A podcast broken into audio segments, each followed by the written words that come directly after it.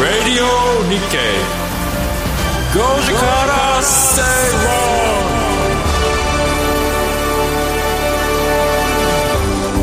6月21日水曜日時刻は5時を回りました皆さんこんにちは吉崎誠二です水曜あしあ水曜パートナーの藤田智子です。水曜パートナーに代わってんシング賞ですすいませんはいごこめんの番組のリサーチ担当してくれるのは向井さやさんですよろしくお願いしまおす。願いしますラジオ日経5時から正論5時制水曜日はビジネストレンドやライフスタイルの話題を中心に番組を聞いてためになる情報を今週もお届けしてまいりますはい今日は夏至ですね夏至ですはい。夏至ですから、えー春分の日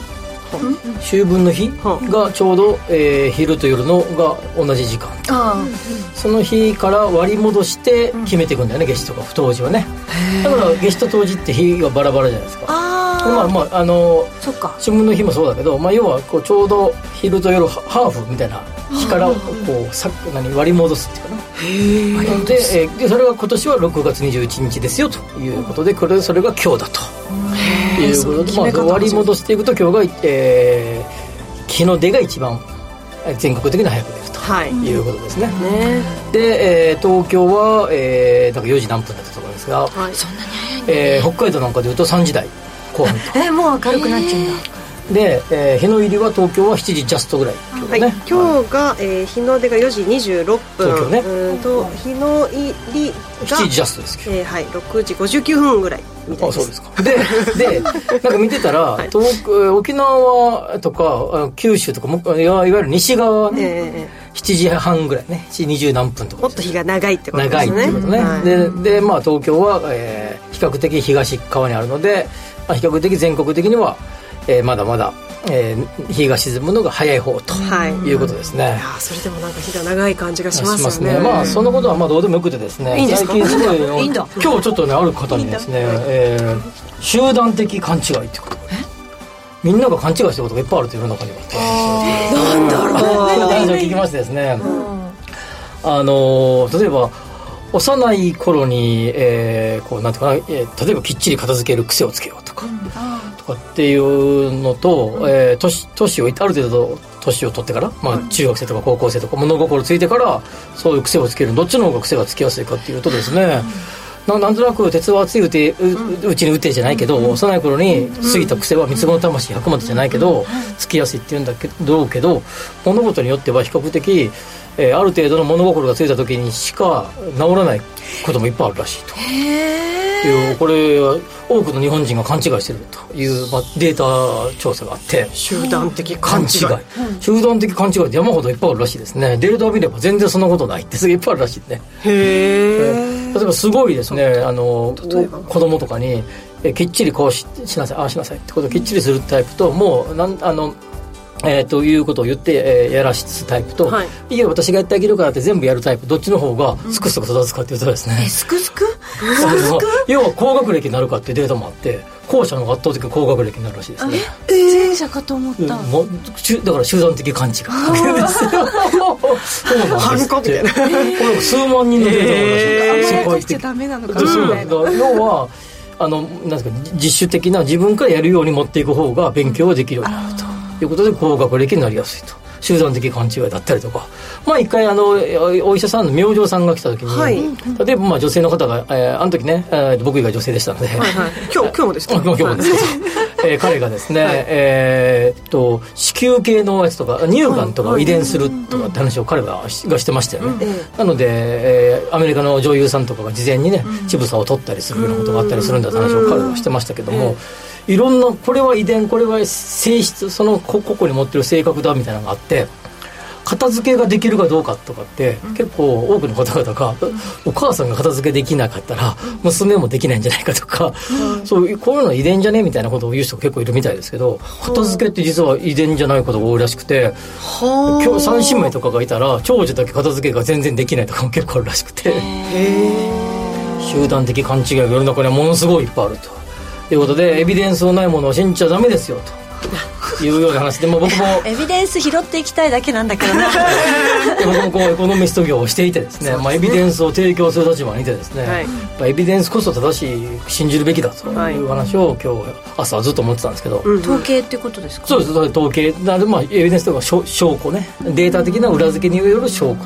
というところですそねのデータにもよりますよねでもねでもね日本さっき前喋ったやつはあの世界日本ももちろんだし、かなりの N 数つまりサンプル数があるデータの話をしていて、なんかアジア人特徴とか日本人特徴とかありますよねああもちろんあやりっまぱりすあねその話でいくと例えばですねあの人と同じことをしたがるアジア人あで意外と人のとは違うことをしたがる欧米人っていう、それも違うんです違うそれはもう、まあ、それはね有名なイメージありますねそれは実際そうみたいでなんかあの例えばテレビ CM をどれぐらい聞くかとかですね、例えば、えー芸能人が持ってる服着てた服がどれぐらいみんな買うかとかも,、もう世界的に言うともう日本なんか突出してみんな買うらしいね、あへえまあ、これはか集団的勘違いとは違う話だけど、 突出して買うみたいででおフランス人とか逆に突出して買わないらしいああだからどうしたみたいな感じで。そこもありましたもんね、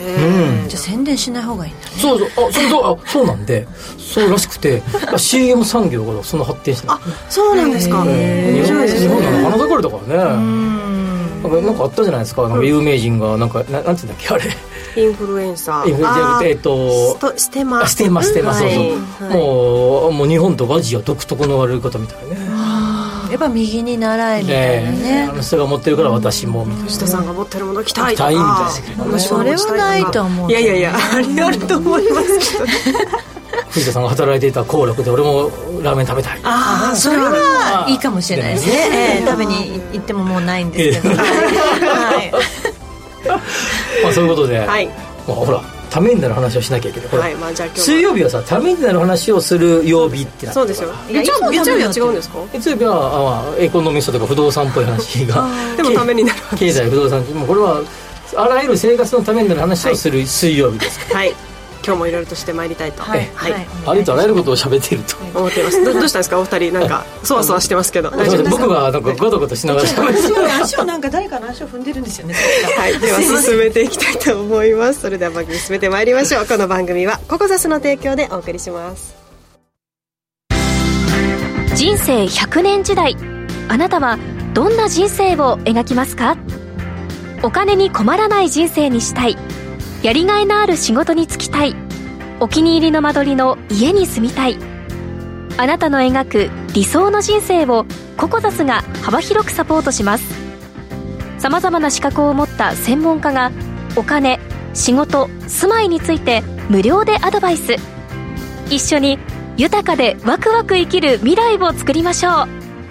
詳しくは番組ウェブサイト右側のバナーからココザスホームページをチェック政治がわかる新たなポッドキャストがスタートします吉野直也の日経切り抜きニュースホットなニュースを熱く伝えます日経のベテラン記者が最新の政治ニュースを総まくり経済の視点からも詳しくお伝えします各週火曜日の配信です詳しくは番組ウェブサイトをチェックしてください Radio Nikkei. Goji Kara Seiron.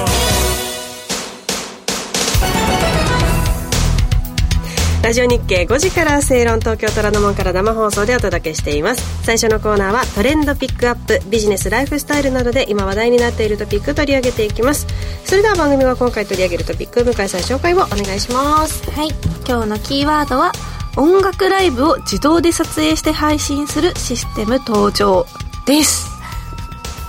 結構今気合い入れていったんですけど反応が少ないですはいまあ、だから気合い入れてる気合い入れてる時はスルーしたくないですよね あの今日ちょっと押してるからっていうのもありますあじゃあいきますね はい、えーソニーグループはカメラマンを配置せずに自動で音楽ライブを撮影して配信するサービスを始めましたえー皆さんテレビの現場も、まあ、多いとは思うんですけどカメラマンがいない現場っていうの想像つきますかねどうなんですかねなよいじゃんカメラマンさんがいないってうん無人で私ねこう経験したことある、あの某ショッピング系の生放送チャンネルは、カメラマンさんいないですあもう据え置きで基基本的にカメラが自動で動いてくるへえすごいそういうのはまあでも特殊だと思いまあすじゃあここういうことですねなのかな今日はどんな内容なのかなと思ってるんですが、そんなのがあるんだうん、現場にすごい、ね、ありましたね画期的うんロケとか行くとねなんかいっぱいカメラが回ってねなんかいやでも最近はロケも少ないですあそうもうななんんかで本当にこれあの番組になるのかなっていうくらい最小人数で動いてますねなんかこんな大きいカメラ持つとかもなかななかいでないですすもんねないです今はもうあのここの季節になるとさあのこめめちゃくちゃ暑いじゃないもう7月に、えーまあ、いや京都のあ7月何年か前にはいあのずっともう季節に一回撮ってる、しえー京都街歩き番組がはいはい7月に撮った時に一回ものすごい暑い中で川床で昼飯、昼ご飯を食べるで,、でそれも鍋を食べてたえすんごい美味しいすんごい有名な店の鍋を食べてたあそうなんですかはいすんごい美味しいあの美味し あの美味しかったんだけどあれなんていうのあの光を当てる番みたいなこう、はいはいレフ版レフ板はいをガンガン当てられて、もうそうじゃないと、えー鍋が綺麗に見えないとかなって、もう死ぬかと思ったね。暑くてつくカメラマンの方々も大変そうだったね。やっぱ湯気とかが見える見えるようにそうちそうゃんそとうそうそうそうやったんでしょうね、まあ、本題とはまるで関係ない話。まあまあでもね、はいえーカメラがカメラマンの方がいるそうだカメラマンの話ですもんねねそうそうはい照明の方が大事なんですけ どね私たちには照明キーワード、はい照照明明カメラ命でスすタからッフということでございますはい、はい、えーソニーミュージックが今年3月開発に成功した自動ライブ撮影配信システムこれどういった仕組みかというとライブ出演者の体にタグを取り付けて位置情報を会場内のセンサーが検知してステージ用のどこにいるかをまず把握します、でそしてその無人カメラが会場内を自在に動いてライブを撮影するというものです、はい、えー今年度から ZEP の羽田あとは KTZEP 横浜に導入されて今年秋にも導入される予定の東急歌舞伎町タワーにある ZEP 新宿、はいはいこちらでは出演者のタグの取り付けすら必要不要な、えー最新版が導入されるということです。はいで、えーライブの撮影するのに、まあ、普通はカメラ周りでもそれなりの人員が必要で、まあ、カメラマン45人あとケーブルをこう持ったりするさばく人とアシスタントさんが45人で10人ほど今までは絶対必要だったんですけど、まあ、これ今回ソニーグループなどが提供する配信システムを使ったこのライブ配信パッケージでは、えー設営スタッフを除けば制作スタッフ1人撮影スタッフといってもえーカメラを操作するわけじゃなくてこう最適な画角を作成するディレクター1人とあとは最適な映像を選択するスイッチャーが1人の全てで3人で配信が可能になるというすごい人員ラジオと同じぐらいの人数ですよ、大体。そうですねすすごい少ないですよね。まあこれ別にここの曲に限らずだよね。はい他の曲でも基本的にラジオ少ないよね。多いとちょっとドキッとすそうるよぐらいね。今日何かこう有名なタレントさんでも起点の神だとかあるよね。はい、その時は多いです、多いですよ基本は少数ですよねスタッフさんそねうラですジオの現場はね、うん やっぱこれだとライブだから動いたりとかがお多いからそうそう3人でできちゃうっていうのはすごいそれすのかなっごていいううん。うん感じですかカねメラの台数は何台ぐらいなんですかねまあそれはそのそれぞれ。はでも一応このパッケージってやつでは、こう4台のカメラへー4う台んあとまあ機材いろいろ合わせて利用料30万、通常全部全部で、はい通常の10分の1ぐらいらしいですそうですよね人件費がまあ高いですからねね一番抑えられるところでいうとその人件費といったところになるのかなと思いますけれども、いやでもこれスイッチャーさんとか、その画角を決めるディレクターさんにすごい瞬発力とか、うん責任がかかってきますよね確かになんか、その辺考えるともうちょっと一つはなんだろう諦めじゃないですけど、まあ、この程度のレベルで配信をしてくれれば OK みたいなところもあるのかな、ええそうなのかわかんないですけどと思ったりするんですが吉崎さんどうでしょうかいやこれでもやっぱ人員削減ということですか、うん基本的にはね、なんかねでもあのよくロケなんか行くとさ、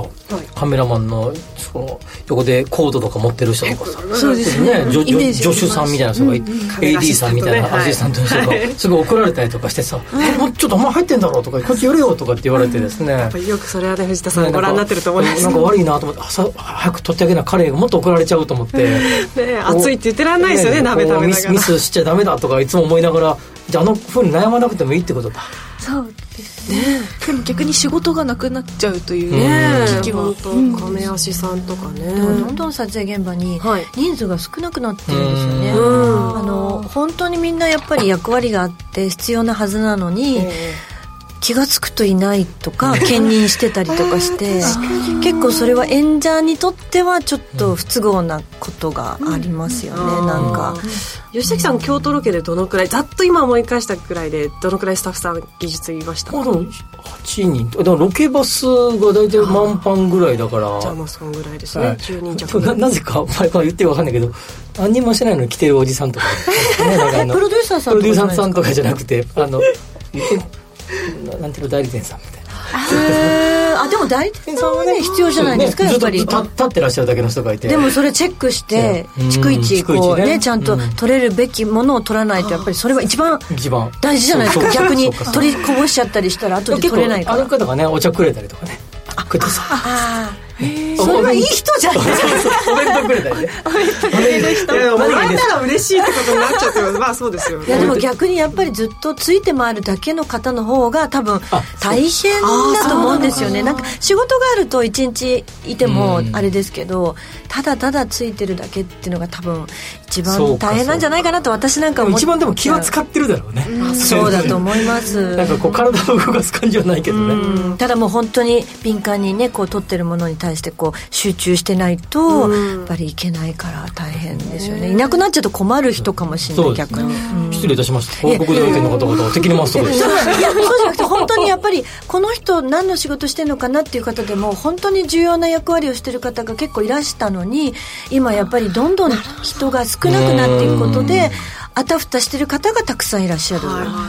藤田さんどうですかそのドラマの現場っていうのはやっぱり人多い、ドラマは多いです。ドラマはね、多いです、そそれれは。多くないといけない回らないいやっていうかやっぱなんだろうやっぱ必要なんですよね、カメラマンさんが人うん、一人ってことはないですよね亀足さんもいらっしゃるし、うんあそうかあとその照明部さんがとにかく多いし、だから本当に照明部さん音声さんカメラマンさんがこう技術スタッフをこう一途に引き受けていて、うんあと衣装さんメイクさんっていらっしゃるし、あそうねメイクさん大抵いるよねそうです特にあのだから大物の方と組む時はだいたい大物の方は専属のメイクさんが来られてるんでプラスアルファにのでメイクのアシスタントさんとかそうもですでねもよ大物の方はもう全部専門の方専が門でいらっすしゃよるねはいあ一緒にそうもそそういうう方だはしそういうお水持ってくる方専門の方はいはがいいらっしゃいますそれはもうそんなこと言い始めたらキリがないですはいはい椅子を持ってくださるは方いえー台本を持ってくださる方とかいろいろいらっしゃいますはいそれは人数は増えていきまはすい後で CM の時に誰か聞いてみましょう あレフ版の話出たけど、なんかものすごい照明の当たり方をすごく言われる方いらっしゃいますあよでもね。大事ですあそうなんです照明は大事なんですそうです。本当に大事なんですだってマイレフを持ってらっしゃる方もいらっしゃるしそうなんではすいか。はい持ってらっしゃる方いらっしゃいます、はい、あと一力等当もててとかあ当ててもそうですし、マイ角度あそうマイ角度はやっぱりカメラマンさんとのネゴシエーションじゃへーやっぱり深いなぁちょっとこれ、あじゃの、あねこれで特集しよう。そうですね 私たちはだからミキサーさんとねそのやり取りしとかなきゃいけないのでいい声後の祭りさんツイートありがとうございますありがとうござタいますレントさんに会いたいだけの人がついてくることも現場にあるのかなゲストが特別な人だとラジオのスタッフに人が増えるみたいな話は聞くけど笑あラジオのスタジオでいいんですよねあラジオのスタジオに人がふた増えるみたいな話は聞くけど笑いと、まあ、ラジそうですね。何でもう。そうですよねドラマの撮影でもやっぱり急にオーディエンス増える時あります、ありますね。確かにそれは、あの、 ありますね。ラジオ局でもありますね。今日はすごい人が来てるみたいなち今日は、あの、 まあ、いいや、やめとこう。ょっとなんか言えない話もいろいろとね、はい、ありますけれども、まあ、あの今日ご紹介しているものは、えーこの、えー、4人あごめんなさい3人でスタッフさん配信が可能ということでうんすごいね、これね。時代だね。でしかもねソニーミュージックがやっているということで、それは面白いんじゃないかなと思います、まあコロナ禍で会場ででライブをネット配信も同じくすることが当たり前になっています、まあ、予算が限られている中でそのアーティストにも気軽にライブ配信をしていることをおしてもらえることを目指しているということでなるほどございます私のこの間のライブも配信中ですので、明日までチケットを売っておりますいいんですよ小声になら なくて、はい、あのちょっと差し込んでみました優しめに差し込んで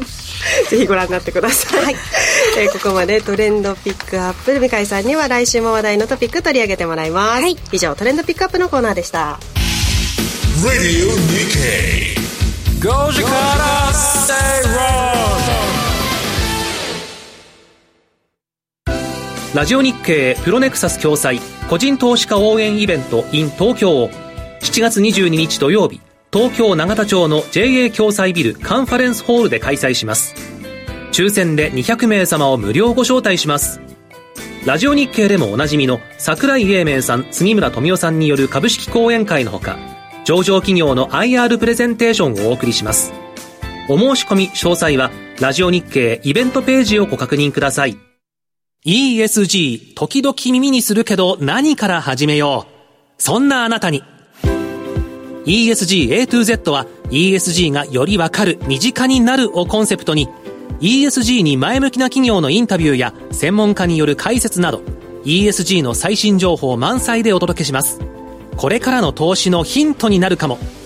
ラジオ日経第一で平日の月曜お昼12時から、ポッドキャストや YouTube 動画でも配信中です。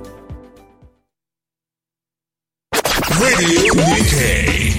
Goji Kara Say Wrong. 生放送でお届けしていますラジオ日経5時から正論です、えー、ツイートすごい来てますいつもね月火水と見てたら水曜日が圧倒的に多いんでありがとうございますツイートの量が嬉しいです、皆さん活発にねコメントしてくださってて不惑星さん女優は照明が命そうですうんやはいきっぱりっぱり照明ですかあそうですそうですおここの照明どうですかええ何点ですかねいやどうです かねあのやっぱりカメラとの相性なのでうんどう見えるかっていうのはやっぱり照明皆さんも多分カメラアプリでこう露出上げたりすると思うんですけうどんそういうことですようねんつまりねうんいろんなものを飛ばしてくれるんですよ なるほどね、 気になるいろいろとありますけれども、ここから続いてのコーナーに行きたいと思いますはい、気になるニュースのコーナーです身近な経済の話題など吉崎さんが今気になるニュース解説していただきますまず最初のニュースはえーっとですね日本人ってどれぐらい熱意のある社員がいるのっていう調査ねアメリカのギャラップっていう会社がまとめた調査がありますからねはいアメリカの調査会社ギャラップ社が13日まとめたグローバル職場環境調査によりますと仕事への熱意や職場への愛着を示す社員の割合が日本は2022年で5%にとどまりましたえー調査した145カ国の中でイタリアと並んで最も低く4年連続の横ばい世界最低水準が続いています5%まあ、サンプル数が少ない地域を除いてっていうことですが、まあ、いわゆる、まあ、皆さんが名前を知っているような国の中では最下位ということですよね。どんな質問があったんですこかれ平均的 に平均は23%で日本は5%ですから4分の1以下ということですね。まあいわゆるですね、えー従業員エンゲージメント、まあ、エンゲージですから、まあ、エエンゲージ、まあ、あの結びつける、はい婚約する、はいこうに握るっていう感じ、がどれぐらいあるかというところですが、まあ、要はですねああんまりそれがないって、まあ、でもどどういう質問の内容だっあたこんでのすか内ね容ね載ってないんですよねこの中にはなんかわかんないんですけど例えばアメリカの調査会社だと、アメリカ的な感覚でのこう質問を投げかけられると意外とそれにはまらないいやいやでも可韓能性国とか中国とかもそうまあまあ高いですかでも英語圏だったりするじゃないですかなんかわかんないけわどかん英ない語ちゃんうんときっちり喋る人たちと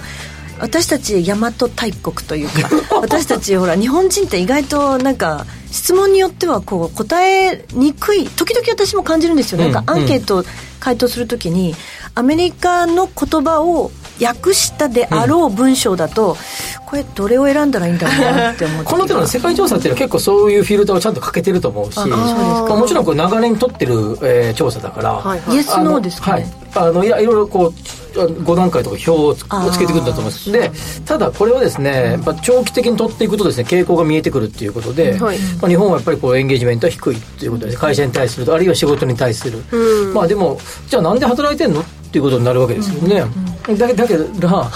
いろんなことが言われていて、えー、まあ、もちろん、えー、収入を得るためっていうのは一番なんでしょうけれども、はい、生活のためですよね、はい、まあ、どこどこに勤めているっていうことをこう信用のベースに持ってくるところ例えば、えー、分かんないですよ結婚この後誰かが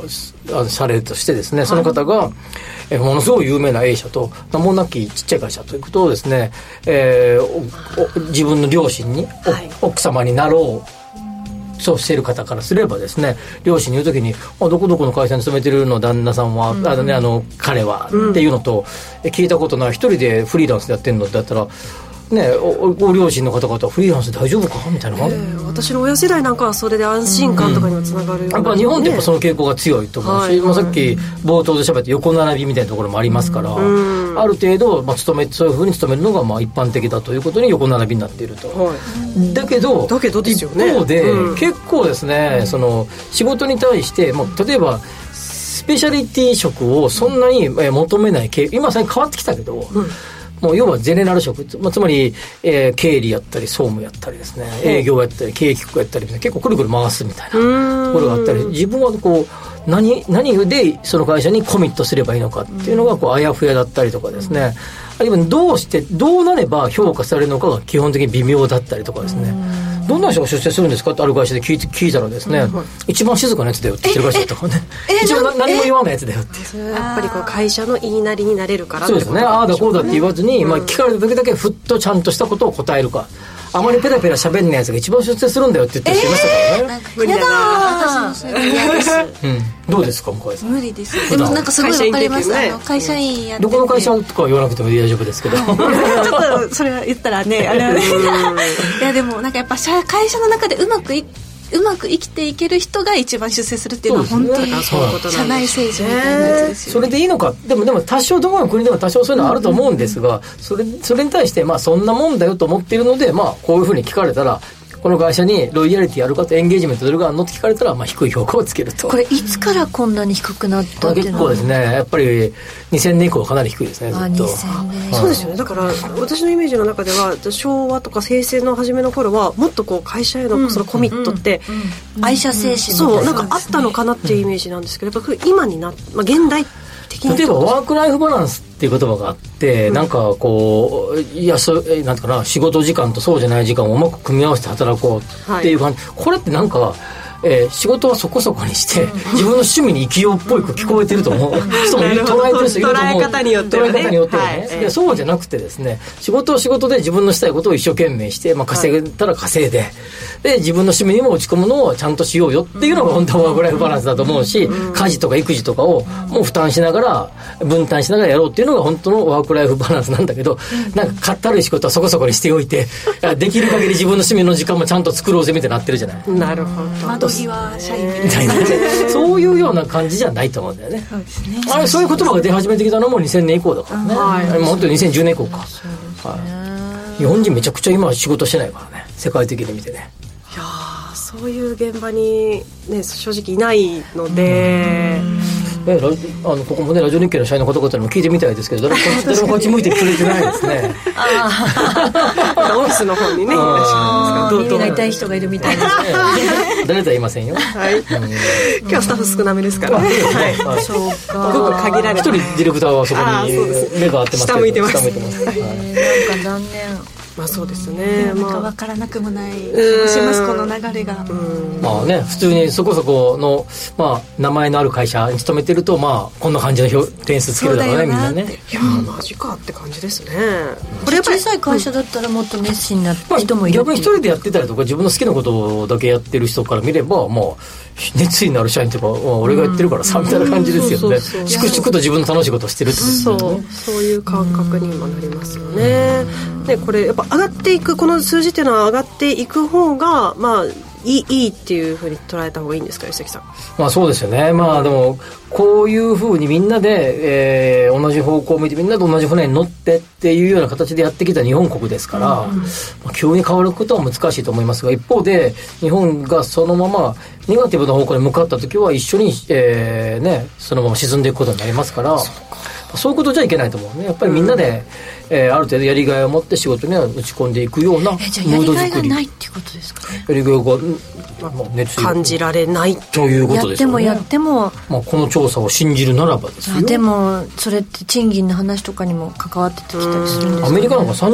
30%32%3% ぐらい、ね、でもやっぱりやっただけ認められる率が高いっていうことですよねなんかアメリカとかだってさなんかさたあのメジャーリーグの選手見てたら日本人が楽しそうじゃないなんかまあ、メジャーリーグはね、ね メジャーリーグじゃなくても、私実はね、好きな映画で、うん、あの、マイケル・ジェフォックスの、うん、マテンロはバラ色にっていうのがあるんですけど、あれがまさにね、本当にアメリカン・ドリームの話だなと思って、ね、そういうことは日本にあまり、ないのかなとかって思ったりするんですねそこまで無茶苦茶なことする人もいないし、ね、あの郵便社内ね、うん、社内社内総務部みたいなはいはいねゆゆ、えー、何社内会社に来たやつを全部配りながらね、はい、はい、それでどんどんこうなんかちょっとズルするんだけど、自分のオフィスを構えたりとか素敵な女性と恋をしたりとかしてね「摩天楼バラ色」にいい映画でしたよねはい大好きです見ました見ました知らなかった知らなかっただんだんマイケル・シェイ・フォックス時代じゃないですもんねはいすいません昔かっこいいテーブラーとかで CM やそうですねはいそうですバック・トゥ・ザ・フューチャーの人ですそうそうそうそうああだったああだった僕はあの CM ってインテグラ買いましたからね影響されとるやんインテグラが何か分かってないいいんですいいんですいいんです大丈夫ですまああのこの調査にある1位がアメリカあこの順で言いますとインド、うん、続いてブラジルでこれやっぱりロシア中国で意外と高いよねそうですよそうですロシアどういうアンケート取ったか分かんないけど気になるちょっと気になるけどねまあでもギャラップ社ね、うんまあ、ドイツ韓国イギリスフランスイタリアイタリアとやっぱイタリアと日本低いね低い大体こういう調査したらイタリアと日本って一番低い感じ だねおかしいなこの手の調査イタリアの感じと違うのにね日本人の雰囲気ね国民性はねなかなか違いそうですけれどもね、はい、はい、この話題で今日は、はい、そうなんですか。日本でも一応用意してたのも残念だな。。もうはい、もうちょっと時間がということなので、ではい、まあちょっとどどうですかね、熱意をじゃあ持とうとなるとどういうこう改善方法が期待できるのかなとかっていうの気になります自分の好きな仕事をするっていうことでしょう ね。わ自分の好きな仕事とそのお給料が見合えばね。あとね、やっぱこれをやらせてほしいと積極的に言ってみることでしょうね。ああ、でもそれね、ね、それってさっき言ってたことと矛盾矛盾と言いますか、うん、会社で何も言わない人が一番いい社員って言われてるのに何か言ったらって思うようでもさもうそういう人たちもそろそろ引退するから、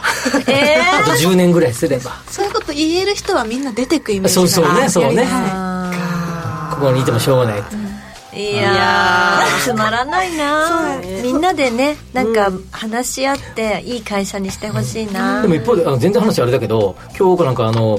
えー、学教職員の方々の、あの、なり手がすごい少ないとかね。はい、その精神的な疾患を負う方が結構増えてきたって、今日ニュース出てたけど、過去最、えー、最高に増えてきてるとか出てたけど、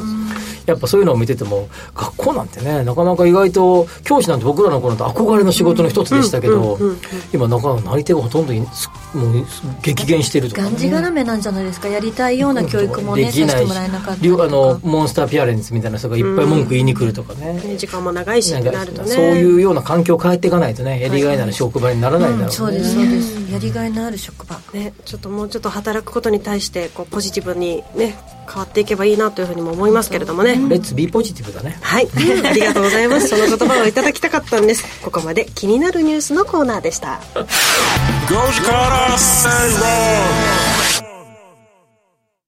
熊本の皆さん、7月15日土曜日に熊本市で無料投資セミナージャパンツアーを開催します。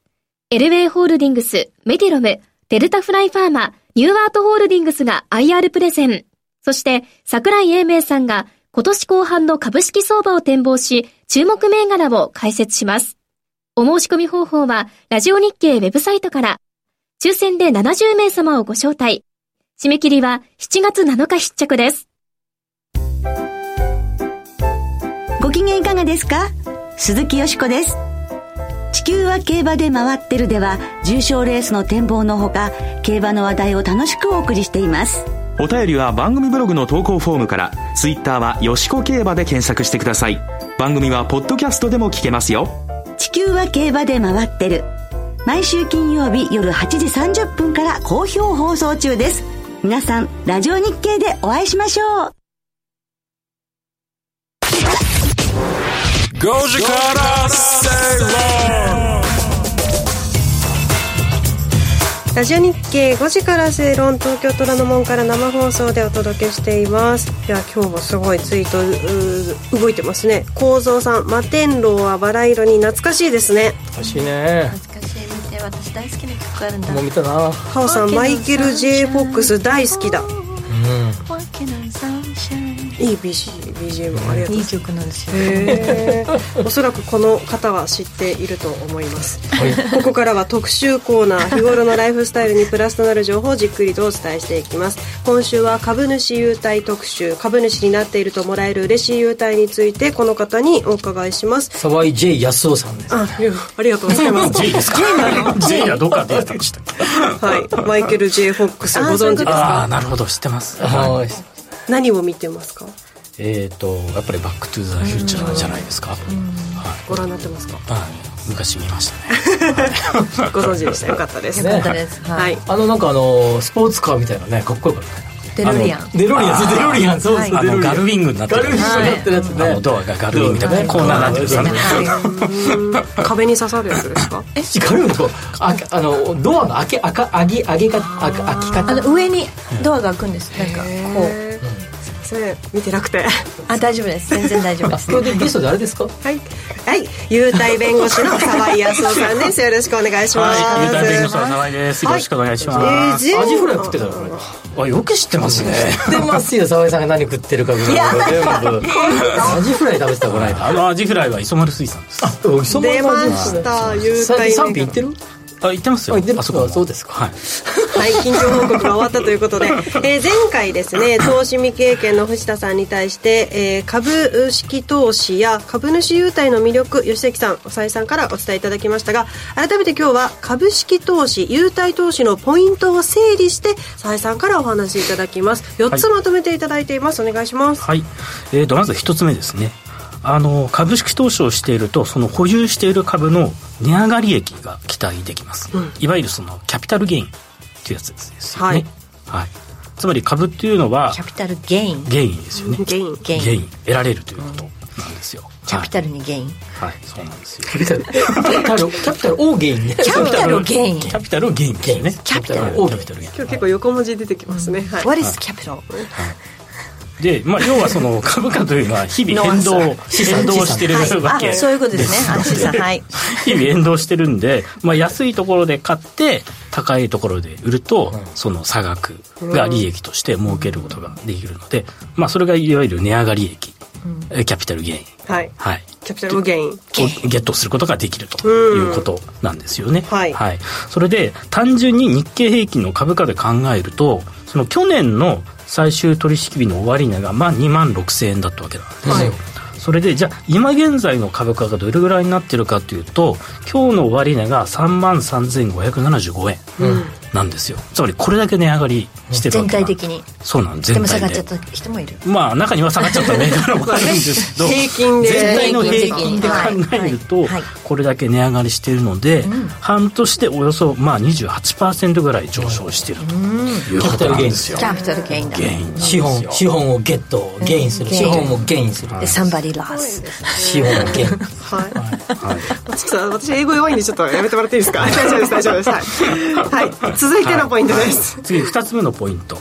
これはまああの私は優待弁護士なんでね優待株専門にやってるんですけど、その優待がもらえるっていうメリットがそうですよね、大事ですよね、これが大事なんですよ、はいキャピタルゲインのほかに優待ももらえる優待もプラスアルファでもらえちゃうということなんですよ、で、まあ、優待ってどういうのがあるのかっていうと、まあ、これも毎回紹介してるんですけれども、まあ、カタログギフトだったりとかあとは地域の特産品とか名産品だったりとか、はい、あとはその商品とかね食事券とかあとは割引券とかあとはあの金券ですよね、うん、特にクオ・カードお好きなやつですね、はい、私が大好きなクオ・カードなんですけど、うん、こういったものが優待でもらえると。はい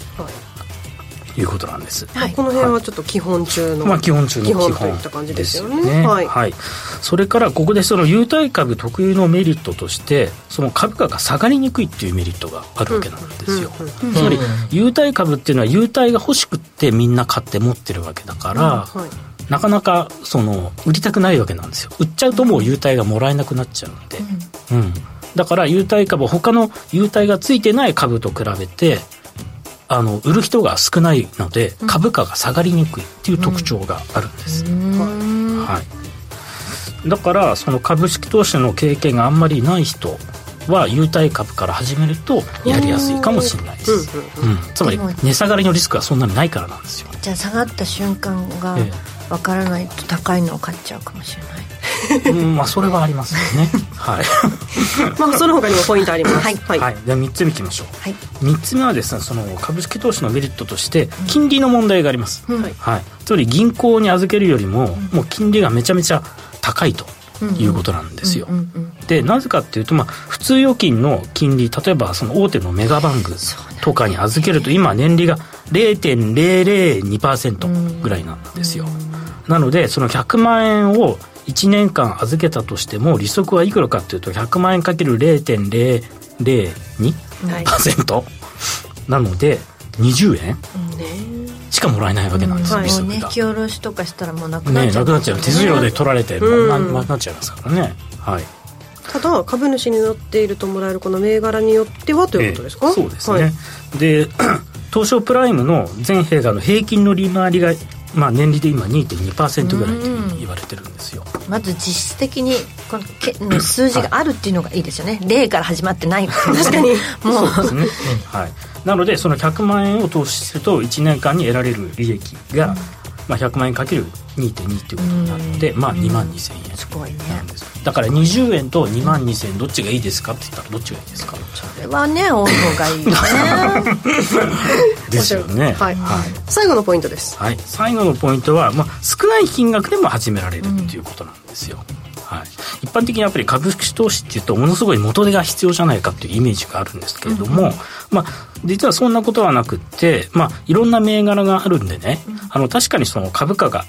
単価が高い銘柄もあるわけなんですよ、うん、例えば有名なとこだとキーエンスとか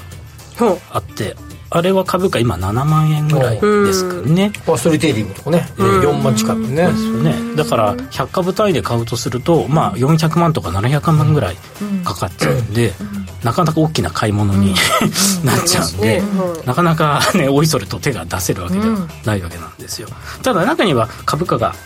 単価が安い株価もあって、まあ、有名なところで紹介すると例えばあのバッグのブランドで有名なサマンサタバさん、うんサマンサマンサタバサですね。はい。はい、 今ちょっと噛んじゃいましたけど。はい。サマンサタバサ。タバサ。なんですけど、はい、これも終値が今ちょうど 昨日の終値が100円ちょうどぐらいでしたので、うん、まあ、えー、これを100株買うとだから100円かけるえー、100株分で1万円で、はい、株主になれる株主になれる、はい、なのでね株価が安い銘柄を探して、うん、まあ、あの少ない金額でも始められると、まあ 100,、はい、100株単位でというところですよね。うん、そうですね、はい、はいまあ、あのそしてですねこの株主になるには1銘柄あたり100株単位という、まあ、日本株説明をしていただいておりますが最近は単元未満株と呼ばれる100株未満でも購入できるサービス、うん、えー、ネット証券を中心に展開されています単元未満株の株主でも優待がもらえる企業もあるそうです単元未満で優待があるんだそんなあるんですよへえすごい、はい、そのおすすめレア銘柄レア銘柄ですおすすめ銘柄ご紹介いただきますお願いします、はい、まず一つはですね上信電機あの家電量販店の上信ですよね阪神の、ねはい、スポンサーつけてねそうですそうですはい、すごいでこれは、まあ、9月の優待銘柄なんですけれどもそのグループの店舗で使える優待買い物割引券200円を25枚もらえるんですよすごいすごいだから200円かける25だから5000円、うん、5000円分の割引券がもらえちゃうわけなんですね、それが、はいでこれ1株でももらえるわけなんですよ一株でももらえるんです株でもすごい大盤振る舞いじゃん、はい、ですね今株価がまあ1931円昨日の終値が1931円なんで1931円の投資でさっき紹介したあの5000円分のバリュー一券がもらえちゃうそれおかしいですねなんかちょっとちょっと聞いてあげたあれってこうおかしいですようね、んうん、おかしいおかしいですよねどうなっちゃってるんだろう、えー、ねでもこれ、うん、あの9月末まで持っているとということですよね、ね、じゃあ今買って9月末まで持ってるともらえるということになりますね、ね、、ただまあ、ね、この優待より引け200円というのはその2000円の買い物ごとに1枚使えるっていうことなんで、はいいやでもいいですよね、はい、なので使い方がちょっとまあ難しいかもしれないんですけど、うまく使えばそうですよね、はい、単元未満株で、えー、株主優待がもらえる銘柄2つ目ははい2つ目はですね東京日産コンピューターシステムこれは証券コード3316なんですけれどもこれはアウトソーシングサービスを行っている会社です、うん、でこれも9月の優待銘柄なんですけれどもクオカードペイこのコーナーでも何回か紹介したんですけれども、はいはい、クオカードじゃなくてクオカードペイですね、うん、それが500円相当がもらえると、うんでこれも一株からもらえるわけなんです よなんかやっぱおかしいな、はい、なんだ ろうでこれも株価が昨日の終で779円なんで、うんうん、だからいいです、ね、 779円を投資すると、うん、クオ・カードペイ500円が年に1回もらえるってことなんですよ分かんないねこれすごいねすごいですね、ね、すぐやりたくなってます私、ね、そうペイペイなんとかみたいな感じになってますよねに使えるってことですよね還元未満株ですはい、そしてもう一銘柄ご紹介いただきます、はい、3つ目は東京都競馬ですね、はい、これは証券コード9672で大井競馬場とか伊勢崎オートレース場とかあとは東京サマーランドとかを、まあ、あの営業している会社なんですね。はい、でこれは12月の優待銘柄で、えー、大井競馬場の株主優待証、まあ、入場券みたいなものなんですけれども、うん、これがもらえるわけなんですよ。でこれも100株じゃなくて10株からもらえる。わけなんですね、うんうん、で今昨日の終値がまあ約4000円なので、はい、えー、10株分つまり4万円ですよね、うん、4万円ぐらいの投資をするとその大井競馬場の、あの入場券優待賞がもらえるといくらぐらいなんですかこれ大体大井競馬場の入場券の、えー、そもそもの定価ということですね、えー、今スタッフがすぐに調べてくれると思いますが私の方でも調べてみたいと思いますね、はい、私はちょっと競馬やらないんで、はい、よくわかんないんですけど吉崎さんとかも競馬もやらない競馬のあれに入るのにお金がかかるんですか入場入場そう浴びるのにってことですそうです何百円ぐらいじゃないんですか、はい、多分そんなに高くはないと思うんですよ、はい、印象なんですけどもね、はい、うん、うん、数百円とか数千円ぐらいかもしれない、はい、数百円だとまあそれが優待でもらえる入場券100円から200円だそうですえー、そん安いんだね。それぐらいで入れ 、るの、ね。はい。ということになっています。はい。まあというわけで、えー、単元未満株、まずね日本株でも100株単位ではなく1株から買える銘柄もある。でさらにその単元未満株でも株主で優待がもらえるという企業もあるということです。そうですね。であとは補足すると単元未満株の買い方なんですけれども、はい、今大体皆さんネット証券でパソコンで株式投資やってると思うんですけれども、うん、あの単元未満株も普通にネット証券で、うんでね、単元未安株買うっていう、うん、あのボタンボタンというかアイコンがあるんでそれをクリックすると一株から買えるんですね、はい、ぜひ皆さん調べてみてください、えー、ここまで優待弁護士の沢井康夫さんでしたどうもありがとうございました、はいありがとうございました日本株って単元未満株私ごめんなさい今回初めて知ったんで、はい、なんかアメリカ株は1株から買えるけどってことでやってたんですけどこれならちょっと手出しやすいですよねここはでもそうです最近ネット証券で買えるようになったんでいろいろなやつがね広がったんで、ね、買いやすくなりましたね、ね、よりやり単元未満株は昔からありましたけどねそうなんですね、うん、ということになっています今日は夏至です夏至ですかうんビールビールでも飲む日ですあそうなんだすわ違いますかねまだ藤田さんお仕事お仕事があまうんはいうん今日は配信がありますねはいですね、そうなんですよはい吉崎さんはどうなどう過ごすんですか原稿書いて、はいえー、ビール朝まで黙々と原稿書こうかなと思ってえビールとか飲まないんですかもう原稿書く時はもう集中して書くんですか一杯ぐらい飲むかもしれませんけど30分ぐらい飲んでやると思いますね、なんかガソリンみたいにして入れた方がいい人と入れちゃうともう終わっちゃう人といますよ ね私もこの後仕事なのでちょっと夏至らしい夜の過ごし方はできないかもしれないですどこばったりねビアホールであったりしてね あれお前クインコ超えてないじゃんビアホールビアホールか 仕事しましょう澤井さんはきっとこの後今日はまあ事務所に戻ってあの裁判に出す準備書面ビール飲まないはい、リスナーの皆さん厳しい楽しんでください、えーエンディングですこの番組はココザスの提供でお送りしましたなお実際に投資をされる際の判断はご自身でしていただきますようお願いしますここまでのお相手は吉崎誠二と藤田智子と優待弁護士の沢井と新宮志保でした来週も夕方5時にラジオ日経でお会いしましょうさよならさよならさようなら